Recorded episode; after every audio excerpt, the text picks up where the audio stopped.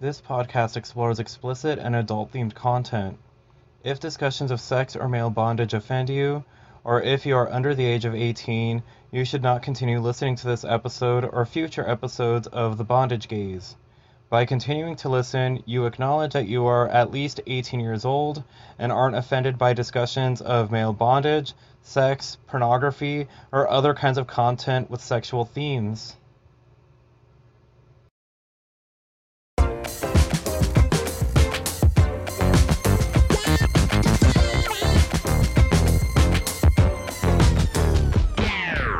Welcome to the Bondage Gaze. I'm Nat. And I'm Sammy.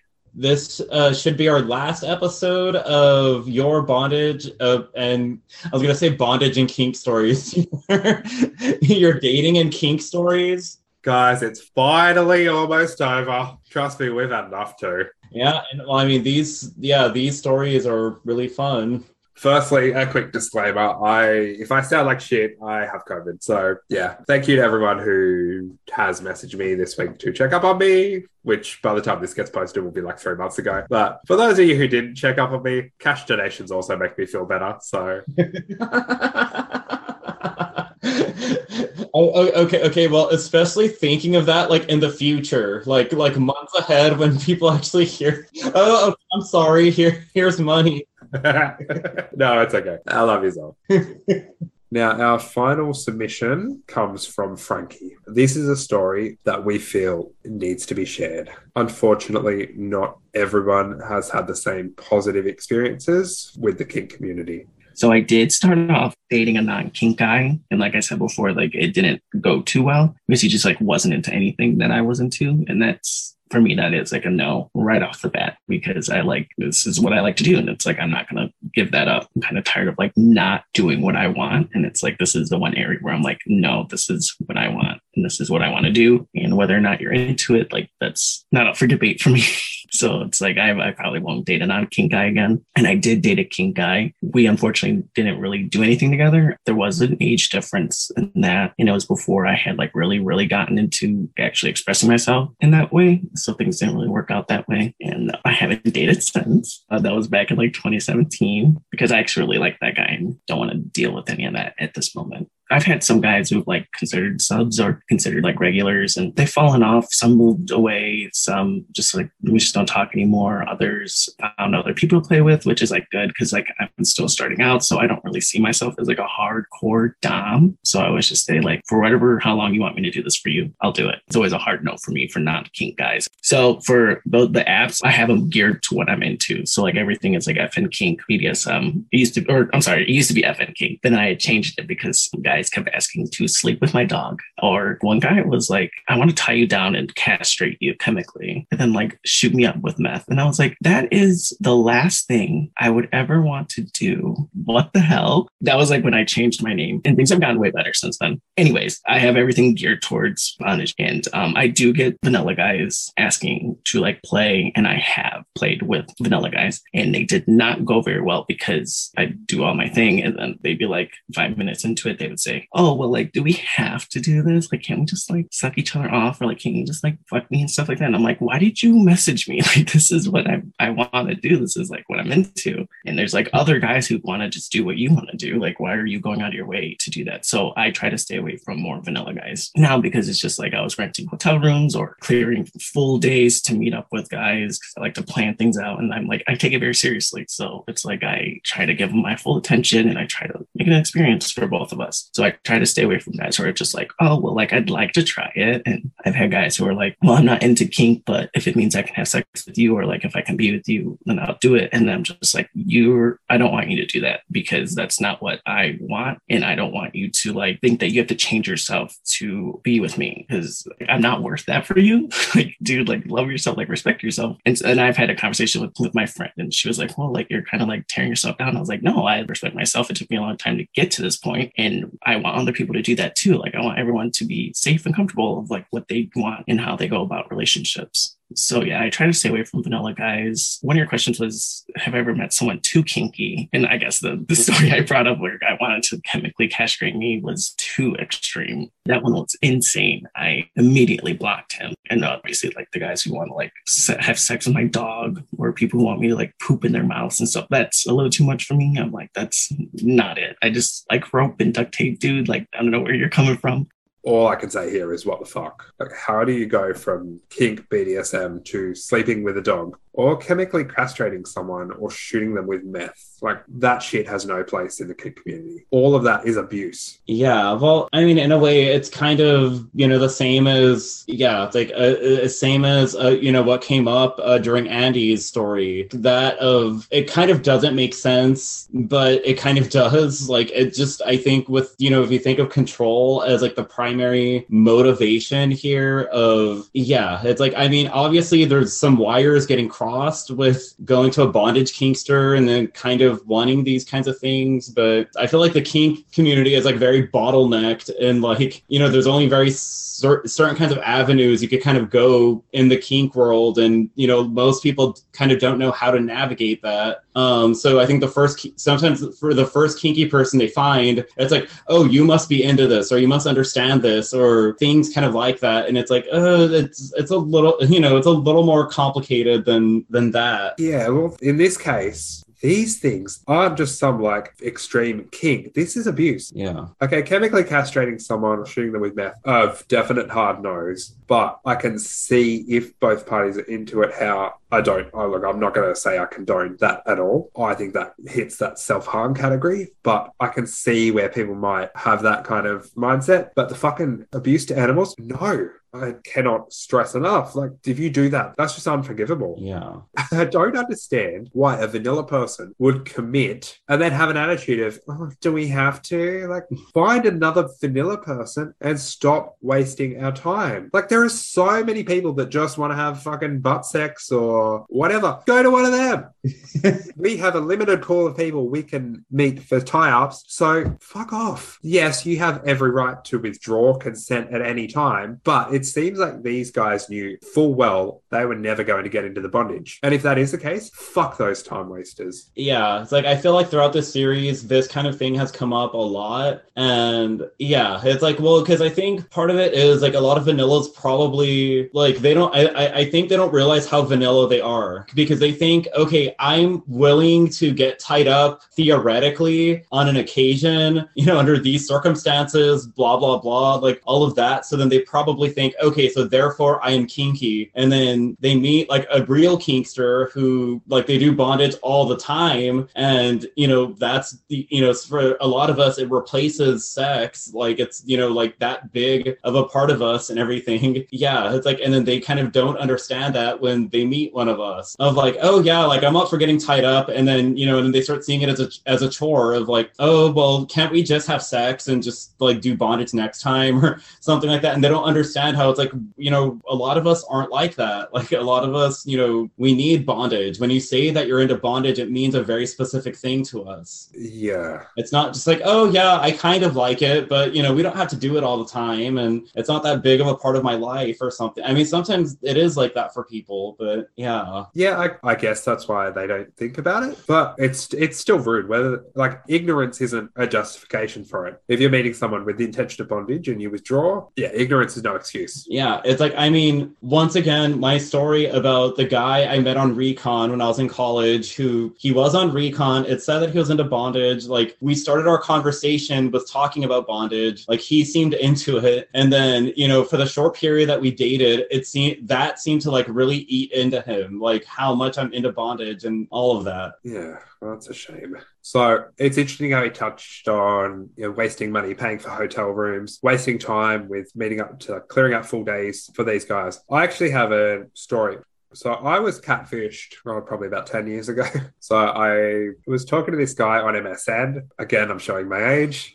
we arranged that I'd go to this pool and we'd meet in the showers. I don't know why the fuck I agreed to this. I was young and naive. And I'd only seen like one picture of him, but this is before catfishing was a known thing. So I didn't think much of it. So anyway, I did it. I made like the two hour train trip to his town and he messaged me saying he was running late. And I went into the pool. It was a fucking paid pool. So I had to pay to get in. And went into the shower, got my off, and the fucker never showed up. Anyway, then another guy walks in and we're not, we're not, I'm not judging anyone by appearance, but there was a very big difference between how these two guys looked. Like this one was older. He was, he was a bigger guy. If he'd have messaged me himself, I'd have given him the same attention, but it was a blatant catfish. And he was, he was talking to me. He's, he's like, Oh, aren't you worried a gay guy might see you? I'm like, well, I am gay, so no. And then I was like, well, I'm already here. So I went home with him and there was zero bondage. I just sucked his dick. And yeah, it was the biggest waste of a day, the biggest waste of a train trip. The guy ended up messaging me again on MSN and was like, it gave some bullshit excuse. He's like, oh, but did you meet anyone? And I'm like, I know full well you're that person. Oh my god. But I'm not gonna. T- I'm not gonna tell you I met anyone. I'm like, oh no, I just went straight home. Oh my god, that's so. I'm like, that's so cringy. Like, because okay, I, I didn't know where the story was going. Like, I was like, okay, is it like, yeah, like, was it just, uh, you know, mutually understood that you know this isn't how this guy look. You know, the guy that you're meeting isn't the guy you were talking. You know, like doesn't look like the guy you were talking to. But I don't know, the cat was out of the bag. And but yeah, like, but then seeing uh, seeing that he was pretending to be somebody else Oh, actually, no, because when I was in this guy's car, I tried to call the first guy, and the guy's car I was in, he's like, said something like, he's like, you can see it's not me. I'm going back years ago, but I'm like, oh, how did you know what I was trying to do? Like, yeah, which at the time I was kind of frustrated. I didn't really think too much into it. It wasn't until later I was like, oh, hang on. So yeah, I got catfished in a public bathroom, public shower. Yeah, like well, the big thing about yeah about this is the waste of getting a hotel room and even paying to fucking go use the pool there and everything and the trip. Money wise, it didn't cost too much. Like I didn't actually have to get a hotel. I just got a train and paid to get to the pool. It was more the time wasted, like two hours there and back. You yeah, it's like you just gave a blowjob, like there was no bondage, like Yeah, it was a very underwhelming day. So assuming that this is the that the guy you met up with was the guy that you were talking to, it's like even just thinking of like how much he must have taken advantage of just the situation like for you, like of you know, kind of knowing you made this fucking trip to do the specific thing, you know, and then so I feel like you, you would more likely be of the mindset of, okay, like I'm kind of pissed that I did all of this for like nothing, that it's like, okay, well, he he might settle for this other lesser thing than he was anticipating, just kind of, yeah, like, okay, well, I might as well get something out of this trip and, you know, not just go home without anything, you know, without doing anything. Yeah, and I did. And this was before I had a smartphone. So there was no Grindr wasn't an option. If I'd have even thought about that if I had it. But I probably would have. I used to always spend my time socializing on Grindr. Yeah. If I'm sitting on a train for two hours, what else am I gonna do? Yeah. Read. I mean I okay, I did I used to get a lot of reading done on the train, but I'd also like to flick through Grindr just to see who's around. Yeah, um, like it's funny to it reminds me of um a guy I recently played with who's a li- who's a little bit older than me. Um, Um, talking about like meeting somebody on Craigslist to have like a bonded session with, and like it's so weird to think of that for Craigslist because I feel like today Craigslist is a completely different kind of thing with the way we view it, and we have social media and you know we have all these avenues of finding other kinksters that like not many people would use Craigslist for that, but then to think that well you know 15 20 years ago that's kind of well I don't know if it was around 20 years ago per se, but yeah it's like like back then there weren't a lot of you know easy options for people like to find other kinksters and so that kind of makes sense like Yeah. I love the way you guys say that name. Craig. We say Craig. oh okay okay you, you you enunciate it more It's the same with um Americans' favorite crackers that are named after a guy. Graham crackers.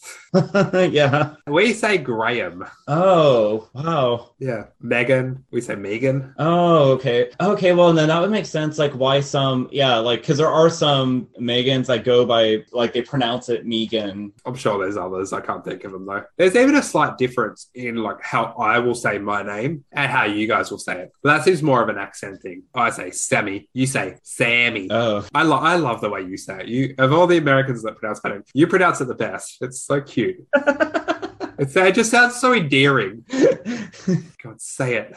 Sammy. Oh, I know it's funny because for the podcast we talk to like people from so many places that like yeah it's like like they're like you know I have heard like so many different kinds of accents like I mean e- I mean even with the series we're doing right now like you know the stories are from people from everywhere yeah yeah like I think doing this has kind of helped me kind of you know like really see how like you know think about like how Americans sound because before it was too it was just normal. Like if I just heard American even if it was an American from a different region of you know everything was just too normalized to me. I was too sensitized to it. And then now I mean now I'm just more conscious of you know people from like other parts of the world. Like of how you know other people from other parts of the world speak and you know like things like that. And then so that kind of makes me think i don't know almost see like an american accent like more objectively Yeah, uh, well, it's the same with Aussie accents. If I'm talking to someone one on one, I'm not going to notice it. It was something that really confused me up until I was probably like 16 or 17. You'd watch an American show and there'd be an Australian appear on it and they'd sound so like the accent was so fucking obvious. Like, why are we portrayed like that in shows and stuff? Like, why do we sound like that? And then I, it wasn't until, yeah, I actually sat and thought about it. I'm like, oh, that's what we sound like all the time. It's just you don't notice it when you're constantly talking to Aussies. It's after listening to a bunch of Americans, the Aussie accent really stands out. Oh yeah. Uh, okay, yeah. So that makes sense because if you're watching an American show, like an American accent is like normalized to you, even though it's not like an accent that you live with or something. It's you, your your your brain kind of accepts it a lot more, and then so it just stands out. Yeah, like when you see an Australian person there, like Yeah. All right, guys, we're going to get serious now. We're going to give Frankie the opportunity to share his experiences in interacting with the general kink community. So please have a listen to his story. As for dating in the kink community, it's a little harder. It's a little, I mean, in, in general, it's a little harder because I have brought up that, yeah, I am Mexican, I am darker skinned, and I'm chubbier than the most average white dude. And I bring that up because, like, a lot of guys are just meaner to people of color in our community, especially in the kink community. We're either fetishized heavily or we're just like not seen as attractive enough to even be treated like humans. And I say that because a lot of guys will say, oh, well, you just want us to have sex with people we don't want to. And it's like, that's not what we're asking you to do when we say to stop saying that you don't find black people attractive or you don't find Asian people attractive. We're literally telling you to treat these people with respect and human decency, but you're not seeing that because you think that you should be attracted to them in order to do that. And I don't know if you understand that that's what you're doing or if you see that's how you're coming off, but that is something that should be fixed. And in the kink community, I can't speak for everyone, but I personally, I usually don't reach out first. I let guys message me first because I've tried talking to guys first and they'll just be like mean. They'll just be so mean for the sake of like being honest. They'll be like, oh, I'm just being honest or something like that. So it is a little harder for to navigate the kink community as a person of color because you just never know when someone's just like, oh, well, I only want white dudes or I only talk to like big black cocks. Well, I hate that sentiment. That, that's disgusting. Or I'll just get those guys who are like, I'm a total Hispanophile. Like you're only attractive because you're Mexican. And I'm like, that's not a compliment, dude. So yeah, it's it's a little hard to navigate. You never know who's genuinely into you or who's like fetishizing you or like if you make the wrong move or if you say something the wrong way, they can just turn on you like that, which has happened to me where I've had a guy follow me on Instagram and he was always like asking like see dick pics and like constantly commenting on all my pictures. And then when I started speaking out about Black Lives Matter and like showing that I fully support it, then he like turned on me and like sent me racist stuff and like was calling me racist and like telling me go kill myself and stuff like that. And it's like that's like such a good example of how fetishizing isn't the same as true respect or love. Because look, like you thought I was attractive, you thought I was hot up until like I started talking about things that directly affect me as a person of color in this community. So that's like something I wish more guys would realize or just like start to think, you know, like use your head. But that's always too much to ask for some guys. But I mean, it, it's not all bad. I've met a lot of guys since then, you know, who see it that way or who like support me or, you know, dicks. Yeah. So dating, I really haven't done much. But to answer, yeah, I would only date a kink guy. Like I would only date someone who's into what I'm into. It's like I like I love this. This is a part of my life. I do it for artwork. I talk to a lot of my non-kink friends about it. They ask me questions about it. It's like it's a pretty important part of my life. So I make money off of it through my shop. So it's not something I'm gonna like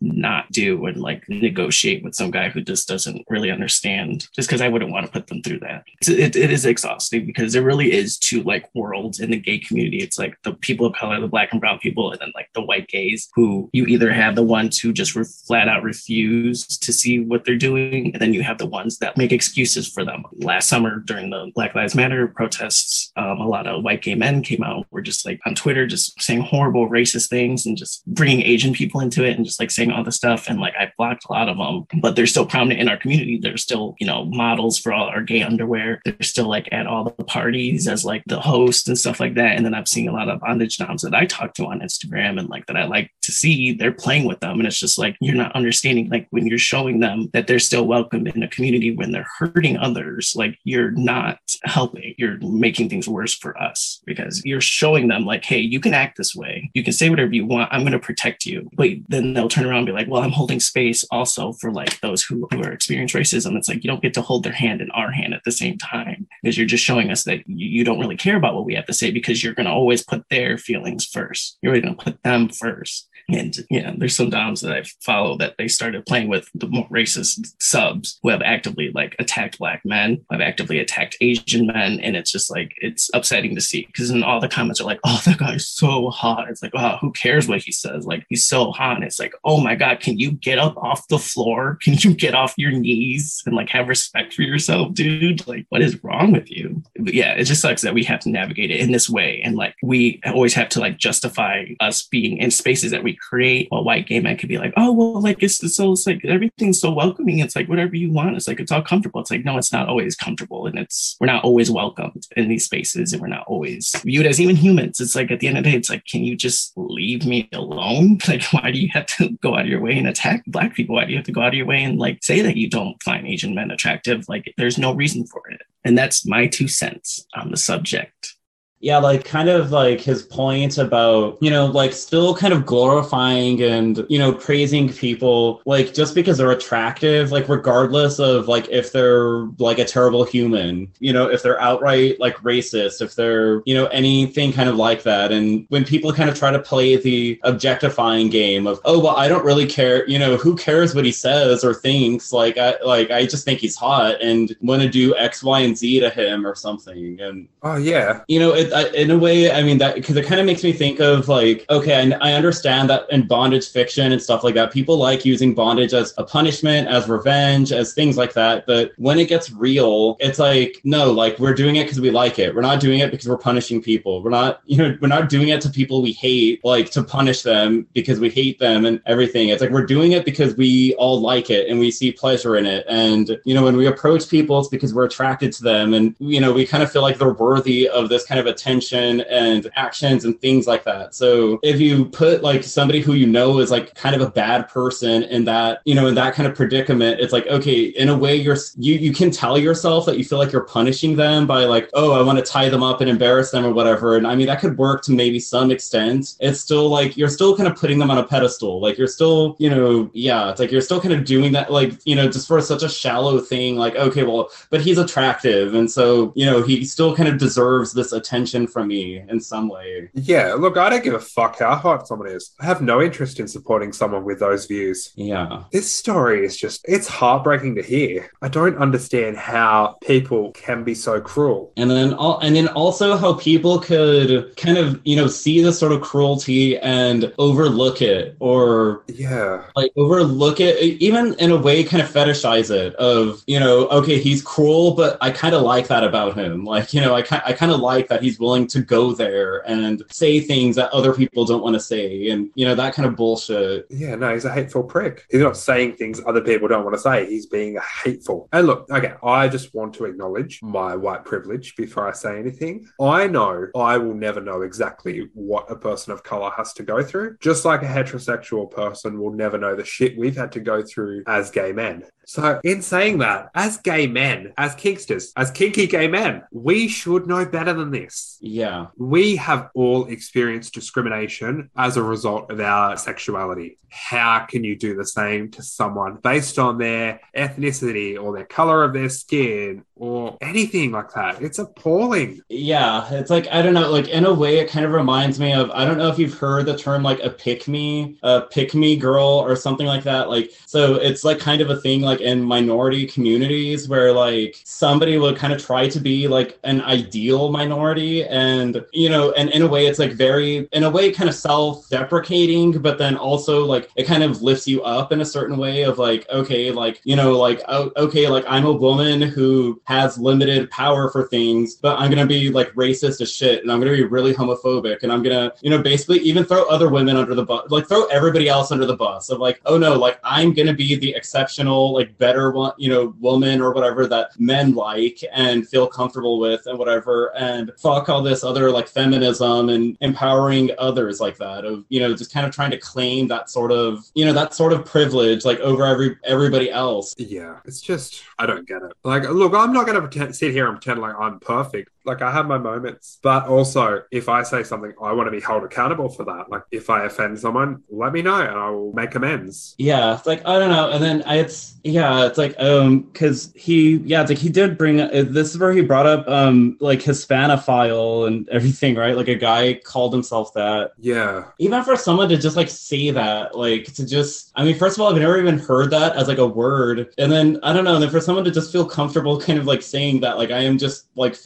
you like for your race, and yeah, and that kind of shit. It's like that, and then yeah, and then also the other way around of like like how fucked up it is, like for like a lot of you know a lot of Asian kinksters, a lot of other just you know kind of like less white passing um kinksters of like how in a, in a way it's like I don't think they're like complacent or content about it, but like in a way like they just kind of they're so used to like that kind of discrimination that they're just kind of like, uh, yeah, he's probably just not into you know whatever I am, and just kind of you know like shrugging their shoulders. Like I mean, because it's so- it's so fucked up, but then it also kind of makes sense of like I feel like it's so common that if it's gonna blow your mind every time that happens, then you're just you know then you're just not gonna have any trust or comfort or anything like in this community or you know anything like that. yeah. You've got, I guess you've just got to kind of become numb to it to survive. But it shouldn't be like that. Yeah, I mean it's it's definitely interesting. Like two times in one night. Um, the the last time I went out to a bar, of people addressed something about like trying to figure out like what I am. Like, um, one guy asked if I was Italian. Like, yeah, it's like like just like that. And then yeah, and then, and then another guy stopped to like ask me like where I'm from, and and then, and then yeah, and then I said Texas, and then it didn't seem like that answer like kind of like satisfied him, and um yeah, it's like and I mean well, and then he just he he he asked like okay, are are you Latino? And I mean, and then the other thing is he seemed I, I think he was Latino, like so I but yeah, I was just like wow, this is weird, like two times in one night, like you know, it's basically just saying like you look the certain way, like you know, so like what are you basically? And I mean, but I've gotten like more like rude shit. Like I remember um a guy on Scruff that like probably one of the last people I talked to on Scruff, like he music somehow came up into the conversation and then he just like made a guess of what kind of music I like and yeah, like and it was uh, like reggaeton, like uh, Tejano, like stuff kind of like that and it's just like what? Like I'm just like okay, like I don't have anywhere that anywhere in my profile anything, you know, I'd understand if it if I had something like that in my profile, but it's like I guess the only thing that says that is, you know, you have your you have your race and ethnicity, you know, on scruff, and then I guess also just the way I look. But yeah, it's like it, it's it's a weird, you know, it's a weird situation because I kind of wanted to just sort of be like, oh, okay, well, I'm glad you led with racist, and you know, I guess like have a good day or something. But it's like another part of me is just kind of like, like, does this guy even know what the fuck he's saying? Like, does he know how, like, you know, like how fucking like racist that is? Like, Yeah, I'm gobsmacked by that one. Fuck. For the tapes, like the record show, I had my jaw on the floor for the whole time that was telling that story.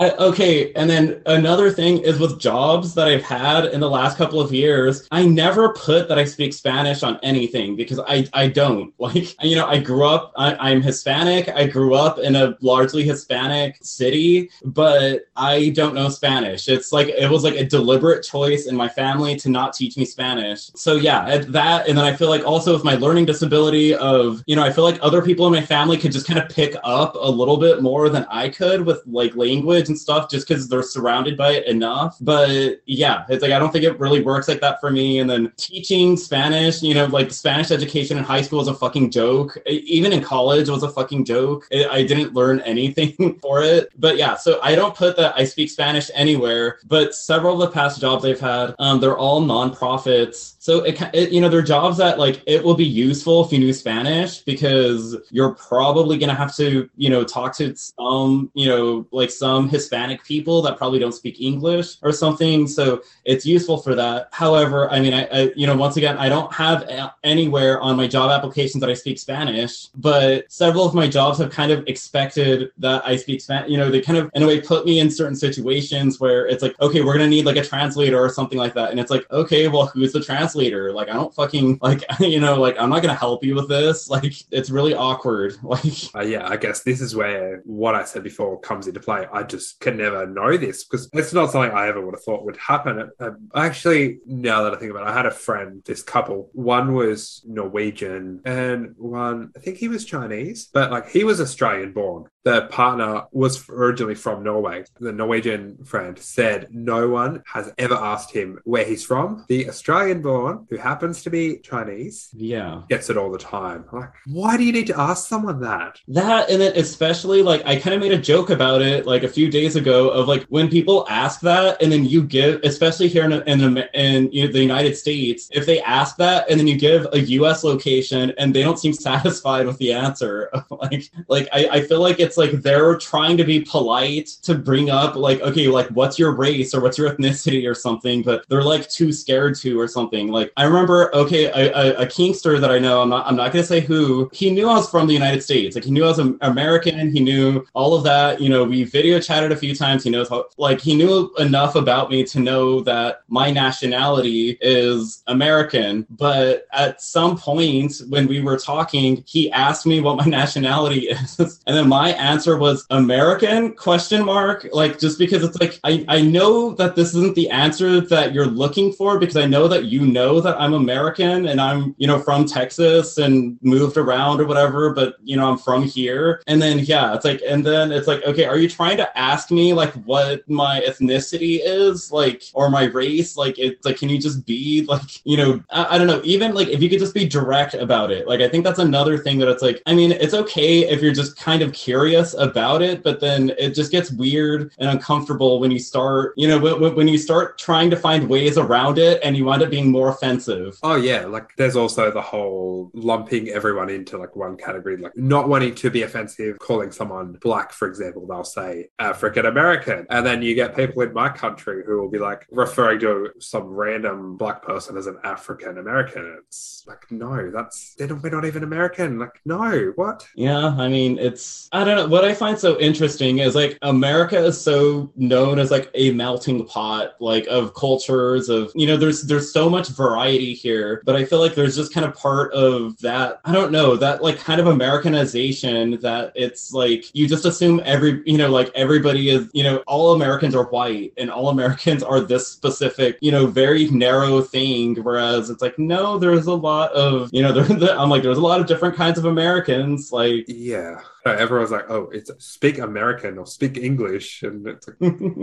I mean, I've I don't know for sure, but I think I've heard that more people in America speak Spanish primarily. Um, maybe I've, that could be one of those like facts that's wrong, but I have heard that. But I mean, okay, like for foreign language requirements in like most U.S. schools, it's usually Spanish and then sometimes French, but like mostly Spanish because it, I mean, it is common here. Like in most cities and a lot, you know, certain parts, you know, certain pockets of the country, I mean, there are, you know, big, you know, Spanish speaking populations. And But look, guys, everyone is welcome in the kink community. If you're being nasty to someone purely because they're a person of color, you need to take a good hard look at yourself. Ask yourself why you feel like it's okay to do so. I believe you can do better. yeah, you know, I feel like there's like an interesting because when we look at a lot of bondage content, there isn't, especially, I mean, especially of course, like American bondage content, you, you know, you don't see that much diversity, um, like that much racial diversity. And I mean, I feel like there's a lot of things to kind of explain about that. Of like, I think one of them is a lot of people who are racial minorities probably don't really feel safe or comfortable in this, you know, in the bondage community. Like, because yeah, it's like, I mean, I feel like there's just a lot of things that play with it. You know, there could just be personal things about their culture of like, you know, I don't know, maybe they're really conservative and like religious. And so, you know, something sexually deviant like this probably freaks them out. Or another thing, it's like, okay, or just being at risk of, okay, well, this is mostly kind of a white community. How, you know, do, how do I know I'm going to feel safe in this, you know, being the only person of color around all of these white people? And yeah, it's like, that's like really sort of a thing of like, you know, you can feel comfortable kind of get, you know, associating with a group of people and they're all mostly white or something like that. And then I don't know, what if something racist comes up and you're the only one who catches it because you're not white and you might want to say something say something about it, but then it's like, okay, is the whole group going to turn against me because I'm saying something about this? Like, am I going to seem like a shit stirrer or something if I do this? And it's like that. And then I feel like with other other things, even like kind of like what Frankie brings up with you know being fetishized for you know because of your race and things like that, and just kind of yeah, like I mean you know just kind of being at risk of those kinds of things. It sort of makes sense why you know why we don't see you know that many you know open you know kinksters of color around. And it shouldn't be like that. You should never be afraid to call out someone for racism. If the racism was intent- intentional, that person should be called out. If the racism was unintentional, that person should be made aware of what they're what they're saying or what they're doing and how it is hurtful, so that hopefully they don't do it anymore. Yeah. But yeah, it's just I can understand why they would feel too scared to do that. It just shouldn't be that way.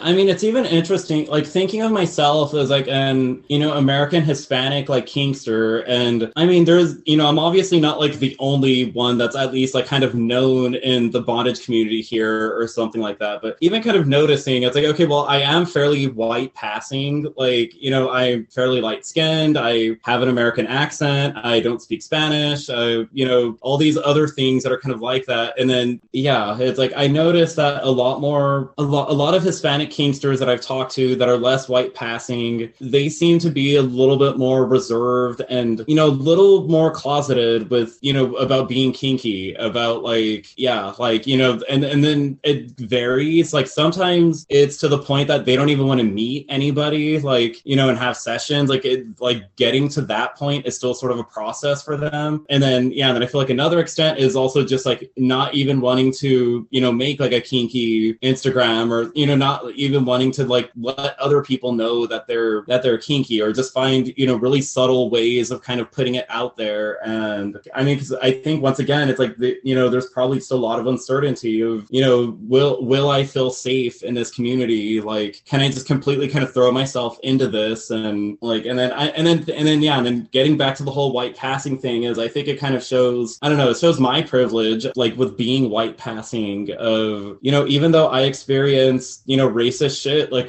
you know, what I've cited, I feel like I can do a little bit more than people who are less white passing. Like, I can kind of get away with more. I could kind of, you know, other people could, I, I don't know, feel okay with approaching me or whatever. Like, Yeah, it's just feels so bad to think that some of my friends who are Kinksters of color would go through this shit because they are some of the most beautiful guys inside and out. And to think of someone treating them this way, I don't like that thought. I can't imagine just being scared of messaging people because you might get a racist reply. Like my biggest issue is, oh, I feel like a dick if I'll message this person and then I don't hear back. Yeah. It really makes my insecurity seem so petty in comparison. This is just insane. Yeah, it's like, well, I mean, okay, like I'm not sure if I've brought this up on the podcast before, but I know there's kind of even another thing that I sort of talked about around the time when all the George Floyd stuff happened in 2020. But like, of you know, there's a horror documentary about like about black horror, like you know, horror movies with black people. And then one thing that comes up is so in the movie People Under the Stairs, one of the villain characters, like when he's kind of like in like a hunting kind of mode, um, it's like basically like people are trapped inside, you know, of their house and he's trying to catch them. Um, and whenever he's like in that hunting mode, he wears a like a gimp suit, like a complete, you know, head to toe like leather and spikes and you know all this other ridiculous shit. And you know, and then commenting on that, uh, Jordan Peele, uh, the guy who made Get Out and Us and um, all of that, like he is commenting on that and he says like how that really worked for that movie because he sees BDSM as a very white person thing, and well, because the the, the protagonists of the movie are black, and um, well, and then the the villains are also like racist and um, like really racist and classist and all of that, and then yeah, and then one of them happens to I don't know, like he likes wearing like a gimp suit when he's like trying to hunt people and shit, and yeah, it's like so from Jordan Peele's perspective, he sees you know kink as as like a very like white person kind of thing, and yeah, it's like I, I mean I feel like that's kind of another thing of like I don't know, like imagine being like non-white and then liking kink, but then other people that are you know other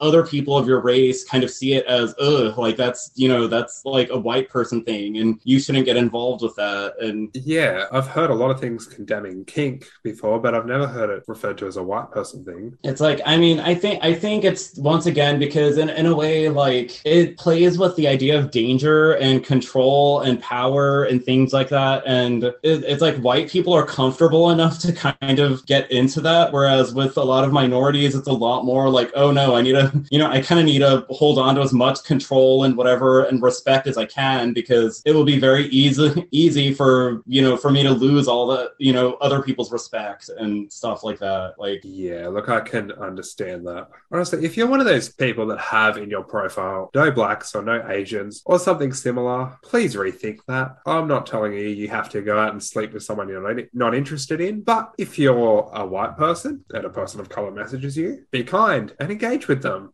You might make a cool new friend if you're not interested sexually, like, and they come onto you. This might be shocking, but you can politely turn them down. Just be their friend. Yeah, I mean, I mean, like know them as a person and not a race. Yeah, Just like, okay, can I hold a conversation with this guy? Do we have stuff in common? Do we, you know, things like that? It's like I, I, I don't think those simple things will like fix, you know, a prejudice or something like that. But I feel like it's at least like, okay, like, you know, don't be a dick and, you know, kind of give just give people a chance as people. Yeah, at the end of the day, people might not agree, but regardless of your views, you can be nice to people. Like if you have that thought in the back of your mind, okay, look, I don't agree with it, but that's on you. But it's once you verbalize those thoughts, either by what you say or by what you do, how you treat those people around you, then it becomes an issue. Keep it to yourself and treat people, every single person, with the respect they deserve. Treat people of color decently. That's all we're asking. Yeah. So, I had a moment on the train the other day. Now, I don't know if this really counts as white privilege or maybe even Australian privilege because we have gun control, but you hear so many stories of people getting, usually people of color, getting shot because they'll reach for like their ID or something. Yeah. And you see so many people that are usually white saying, oh, they should have just complied. I was on the train the other day. Now, we have transit officers that come and check tickets, and I was like going in between carriages. And so I wasn't actually in a seat, but they were leaving the carriage. Like, I didn't even say anything to them. I was like, they're going to check my, ask to check my Opal card, which is the transport thing we have to tap on and off with. Didn't say a word. I just went into my, went, reached into my wallet to grab my Opal card. Afterwards, I was like, fuck, they don't know that I wasn't fucking pulling a gun on them. Okay, the situation wasn't hostile. My point is that I just did that so unconsciously that so many people would do the same thing in a hostile situation where it could turn deadly. Like, so I think that was, I guess, a moment of white privilege. I don't know. Yeah. You know, like I remember a podcast I was listening to that was it, it was a black comedian who lives in New York and he talked about how um one time when he got arrested, I forgot it was it was for something really petty, like something on the subway or something. And then like so he got arrested and he said, you know, the the jail cell that he was in was primarily like uh, black and Latino people, and like I think there was like one white person in there, and then you know eventually it kind of got around the room of what are you in for? and everything, and he said all of the racial minorities there were there for like very stupid shit, like parking offenses, um, like little subway things, like um, they don't like it when you know when people walk in between in between cars instead of getting out and getting in through through like the regular doors. So people, so some of the people were in there for that, like for just dumb like little things like that. The one white guy in there was in there for trying to sell cocaine to a police officer. Wow. I mean, I think I'd have to see a subway to understand the whole changing between cars thing because ours, there's no other way to do it. Well, yeah, yeah, like because I mean, I know, like, okay, because there there is a subway system here in Chicago, and because yeah, like because there are doors, you know, but those are, I guess, supposed to be like emergency or maintenance doors or whatever that like only the staff can use, and so like you know, like if you want to get into another cart, you just need to wait for it to stop and get out, and then get out through the regular door, and then you know get into another cart that way. Like I don't know why they don't like people doing that in between carts. I mean, it seems perfectly safe and whatever. But Yeah, see, ours has like a little connected bit, which is purposely intended to use to switch carriages. yeah. To arrest someone for that? And then yeah, it's like and then everybody just for being like for everyone in that cell like to you know be there for such dumb petty things, and then for this one you know for the one white guy in there to to be there for something like so clearly like bad. Yeah. Like so like trying to sell this you know very expensive drug to a cop like an undercover cop like that's It's bullshit. I just want to throw out there if you're ever feeling down, you can come message me. I'll offer you that safe space that you need, regardless of who you are. I am truly sorry for anyone who has ever had to experience such negativity. You have every right to be in this community. This is your community, and that racist bullshit is not what the Kink community is about. yeah, I think it's good to have these conversations like in it, like because in a lot of ways it does kind of feel like an elephant in the room. It's like once again, it's like because ninety percent of Kinksters that are out as Kinksters, you know, are white, and even if they're not racist, even if they are very, you know, smart, very of this ti of the times and are aware of certain things, there's still some things that they don't understand, you know, because they're not, uh, you know, they're not a racial minority, and these kinds of things don't happen to them or affect them directly or anything. So it's like, so I mean, I understand how it could it could feel lonely for a lot of people, how it could feel intimidating, especially for the fact that I mean, on- once again, it's like a lot of what I joke about with you know people like something like okay, like people asking where I'm from and kind of seeming disappointed when I say that it's a pl- another place in America. Like I don't know, like I think people shouldn't be as uncomfortable to bring these things up because I feel like when people don't talk about them, you know that that's where the ignorance comes from. That's where you know that's where the ignorance comes from. That's where the confusion comes from. That's where people get uncomfortable. Like um, so yeah, it's like I mean I feel like people should be okay with I- if they're curious about what race I am or what my ethnicity is. I mean it's okay to even just ask me that way of like Yeah. you know like not trying to like work around it and then possibly say you know say something that's like more like either confusing or like or like kind of offensive yeah and then i think you know this does just kind of need to be addressed you know in the kink community like i i, I mean hopefully it you know makes more different kinds of people feel more comfortable in the kink community and hopefully there could be you know more representation in kink Yeah, well, that was the thing. I know neither of us anticipating getting stories such as this, but when I spoke to Frankie and he mentioned having this experience, I was like, you know what? This story needs to be heard. Yeah, it's like I mean because like once again like if you're if you're white in this community, you can ignore it. Like it's easy to ignore it. It's not going to affect your life. You know, it's not to it's not going to confront you, especially if you don't let it. Like if you just kind of choose to remain ignorant and every and oblivious to all of this. And yeah, it's like and I think that's kind of part of part of the problem of why a lot of minorities probably feel uncomfortable with the kink community is okay, like I'm sure I'm not going to say that everybody in this community is racist, but you know there just seems to be like a collective you know, you know obliviousness to a lot of these things, and you know that in and of itself can make someone feel isolate, you know, alienated and isolated and not really comfortable like with it. So yeah, so I mean I think it's it's good for this to be out there and you know people to just know of this. Yeah, and that kind of goes back to what Frankie was saying regarding people defending the racists. No matter how well intentioned you might be, you cannot call yourself an ally and then go and defend a racist. Sorry, but you just can't have it both ways. Yeah, like you, you, you can't just yeah, like like say Black Lives Matter, but only when it's convenient for you. Yeah. So before we wrap up the show, Frankie has some recent kinky experiences he would like to share.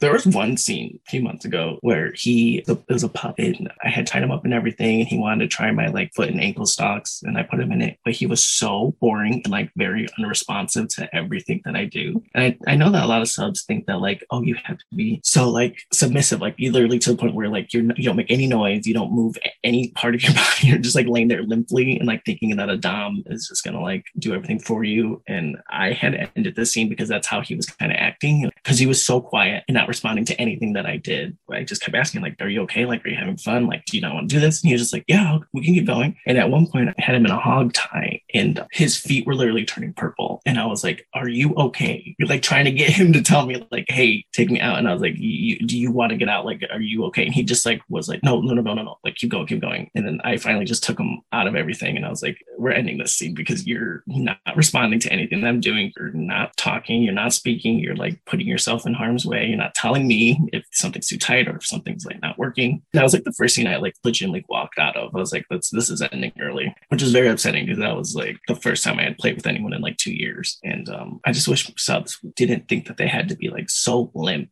and like unresponsive to everything. And it's like, no, it's a two way street, dude. It's not fun for the dom to just like sit there and play with like a doll. I had put his hands like behind his back, and then I had to go grab the rope, and he literally just like dropped his hands. And I was like, "Can you just like fucking keep your hands there?"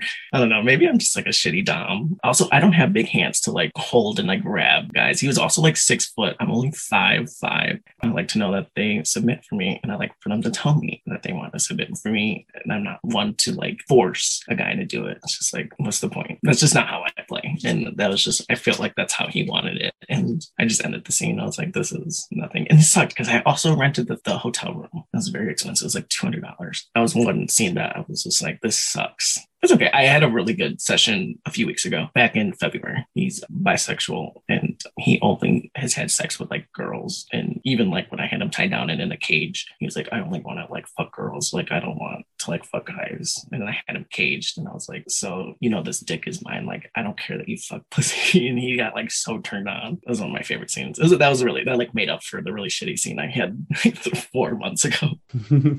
I, I, I, just like what he says about um um it's not fun for a dom to just sit there and play with a doll.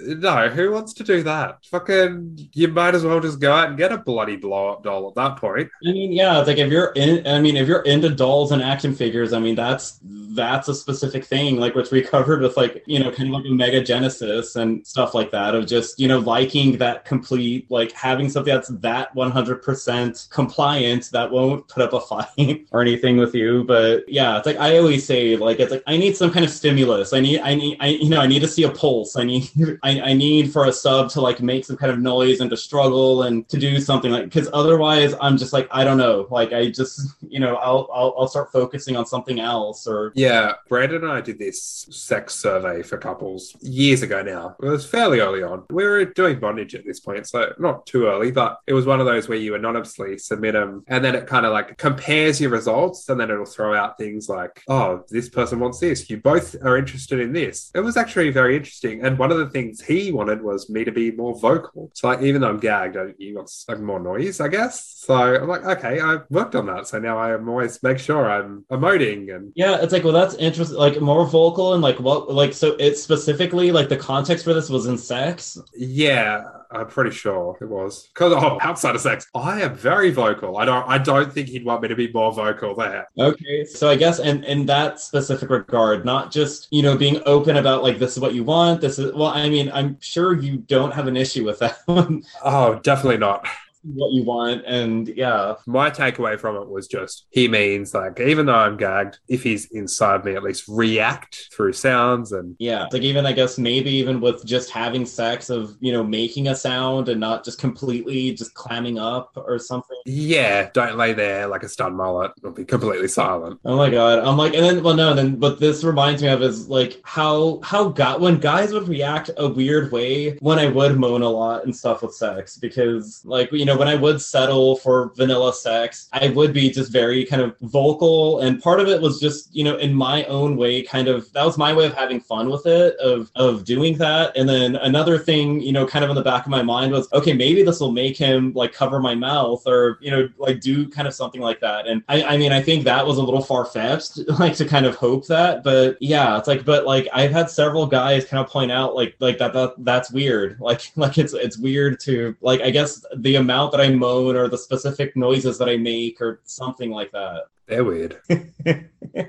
What's wrong with a bit of moaning? It's not weird. It might not. It might not be common, but that doesn't make it weird. Fuck off. Well, see, and then I feel like with a lot of gay guys is, I mean, I'm not really sure. Like, I'm not sure what the normal sex etiquette is. I, I didn't get the handbook. I, but yeah, like I feel like with a lot of gay guys, like they, I don't know, they might there it might be a masculinity thing of like I'm just gonna kind of hold it all in, like you know, I'm, I'm like well, because there's a vulnerability to like moaning or you know like something like that, like, and so I, I I think part of it is like kind of like you know once again like what we were talking about earlier with people not wanting to be gagged or you know the way a gag kind of change a scene is I feel like with moaning it's kind of a similar way of it you know it could possibly be embarrassing or something like that to moan and you know it could indicate that you're in pain or or even having pleasure it's like I feel like showing that you're enjoying yourself is also like another thing that you know is kind of vulnerable Yeah, I think that was what Brandon wanted. The vocalness, the moaning to show I was enjoying it. Yeah. I don't know. And then it's fun. I mean, I love it because a guy that I, I mean, we're not, we're kind of dating, but we're not really dating, but like we're spending a lot of time together. I mean, he's another Kinkster. And like, I love how much he likes those kinds of things. Like, he loves like moans. He loves things, you know, he even, even outside of kink or anything, he even sometimes just makes like weird like sounds or something like that. And I don't know, like, he's just, you know, he like, and I could tell that from his experience, like, people have kind of alienated him for, you know, making those kinds of noises and things like that. And like, yeah, it's like, I mean, people are dicks. Like, I know, I know, I know how people have been with me making whatever noises that I make. So yeah, Just let people be comfortable doing what they want yeah.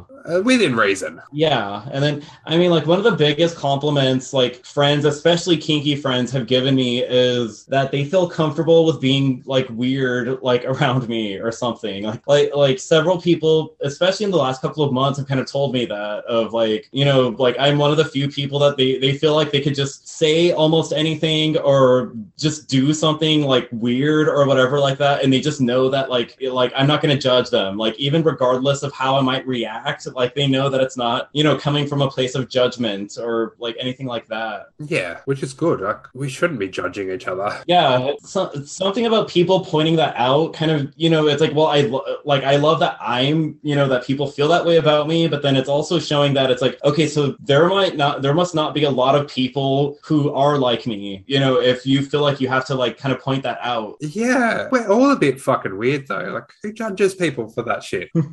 if you're normal, then I'm gonna judge you. No, yeah, I mean, it's funny because I feel like that's that's kind of my mantra. Like, Well, I'm only joking. I don't. Ju- I'm not gonna judge anyone.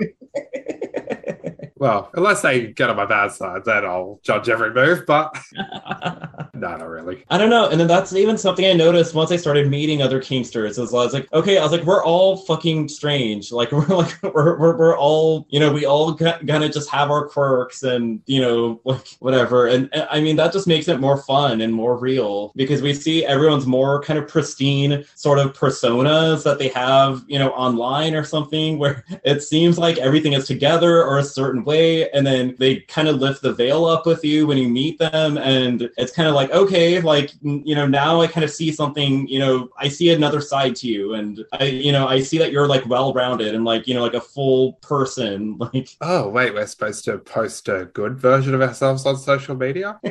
I missed that memo. So, my dumbass, when he said he caged this guy, I pictured an actual cage. Oh. Of course, I realized now he just bet he put the guy in chastity. You're thinking of uh, Danny wanting to be in a dog kennel. Yeah, I mean, that's something I think I spoke about before, wanting to give it a try at least once. Yeah. Tied up in there, of course. Oh, definitely. Gagged. The gag is, is important.